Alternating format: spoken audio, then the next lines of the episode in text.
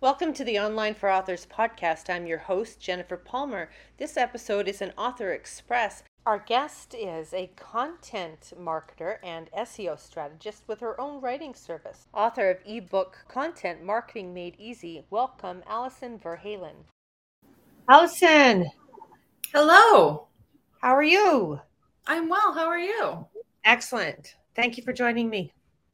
Of course. Thanks for having me. Your speaker um, one sheet was sent over, so I have that. Yeah, that's pretty much me in a nutshell. So I do content marketing um, and SEO and speaking, and um, I am an author. So yeah, published my book in April. It's all about content marketing and SEO. The title is Content Marketing Made Easy. The idea was to make it so that content marketing was not as scary for people because a lot of people hear uh, SEO and and go ah run away. SEO is a big thing, and I think content marketing too is it can be a little bit misunderstood. Tell me what you were hoping by writing a book. A couple different things. I mean, one, you know, visibility and establishing myself as an expert, but also, like I said, I, I do talk to a lot of people who think that it's it's not for them. Like they can't do content marketing or they can't do SEO. And honestly, if you had told me what all was involved when I started in this business, I probably would have been too intimidated to even try. But once I got into it, I found that like it's not really that hard. It's not as scary as a lot of people think it is. So I just wanted to present the information to them in a way that like here's how you can do it yourself it's really not that scary this is what you need need to know and just present that information in a way that the average person can understand. You don't need to be super techy you don't need to be into seo already to read the book. You probably shouldn't read the book if you're already in seo because you probably know everything that i talk about in there. So that was the main goal of the book was just to make seo accessible for business owners uh, solopreneurs and small business owners people who have started out and want to improve their online visibility and they they know they should be blogging they know they should be online but they don't really know what that means. They probably have a basic understanding of what seo means but um, they're probably too scared to really delve into it themselves. So the book is for those people to lead them through that process in a way that that's really simple. Okay. And so where are you online right now? I have my own website uh, in terms of social media. I am primarily on LinkedIn. Also, I do a fair amount on YouTube. I have a newsletter that goes out. I, I am also on Instagram. I kind of gave up Instagram for a while and I was on Twitter and now I've quit Twitter and I'm back on Instagram. And I've been doing a bunch of podcasts. You majored in English and psychology. How does that contribute to what you wrote in your book and what you do as far as uh, a marketer and strategist? Uh, it has everything to do with it. It does all come down to content. So, primarily, what I do is writing content for my clients um, and for myself. So, the blog posts, the landing pages. Got to have strong writing skills, got to have a strong understanding of story structure, but also a strong understanding of human psychology and what motivates people to buy, what motivates them to take that next step in the buyer journey, what makes sense for the next step in the buyer journey. If someone is just at the beginning stages of the funnel, what does it make sense to ask them to do next? What are they willing to do? Yeah, I completely fell into this career and was not planning this at all. I just happened to luck into getting the perfect degree for content marketing. You have AV writing services. Different things that you offer through writing services would be probably the main thing that I provide is blogging and website content with keyword research. I work in the SEO and the marketing strategy into it. I do a lot of different things, but that's that's my main offering. What do you like to blog about the most? I really enjoy writing for attorneys and financial planners, and they really need my help because they tend to have a hard time um, putting what they do into terms that the average person can understand.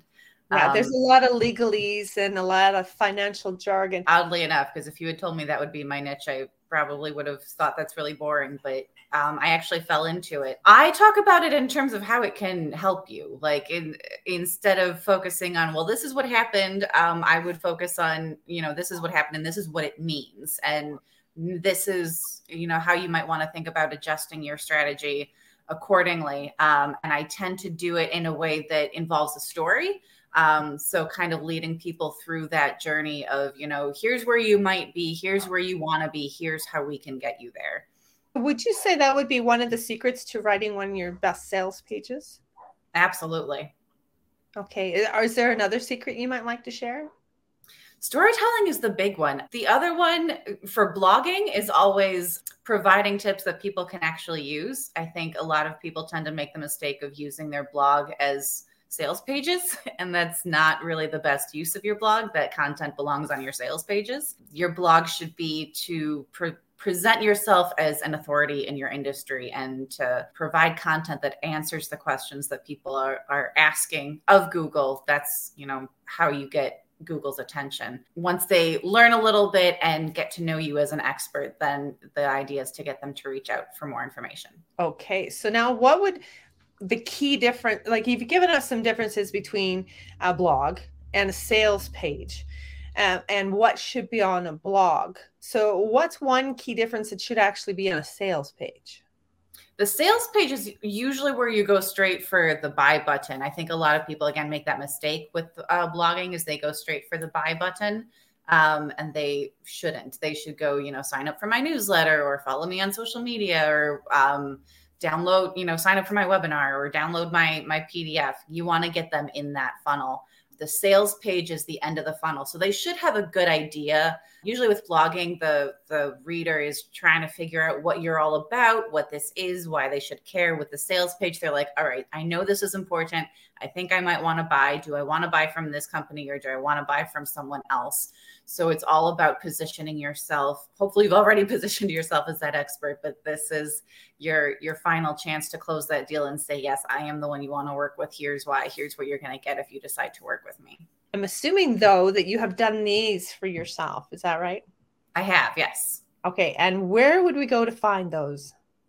That is on my website, avwritingservices.com for now, um, I do do a webinar every month. Those are usually the third Thursday of the month. You share your every third Thursday webinar mm-hmm. in your newsletter. Yep. Wonderful. Your book can be found on Amazon. Okay. You recommend a blog for authors? You recommend a sales page for authors? Yeah, I think that would really depend on the goal of the book. As far as marketing your book, yeah, I think a blog can be a great way to build an audience and nurture an audience, especially if you're trying to build that audience before you publish, because they can give people a taste of what's coming. And then when it is published, you can go, here it is. And, and people are already ready for it. They've been waiting for it.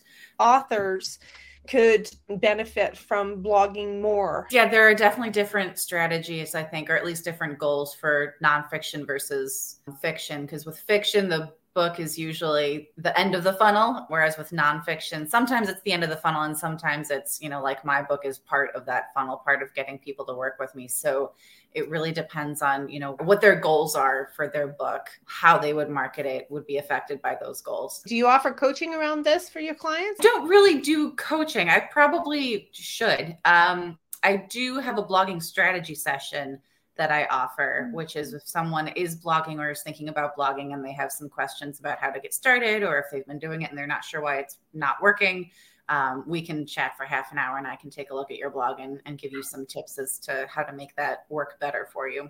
It's normally $97. And I understand you have an offer for listeners. Okay, so instead of $97, it's going to be $79? Correct. Okay, that is US too, guys. So because she is in the Chicago area. So not only has she got this writing services company for content marketing and SEO strategy for us, but she also has amazing tips on blogging as well as creating sales pages.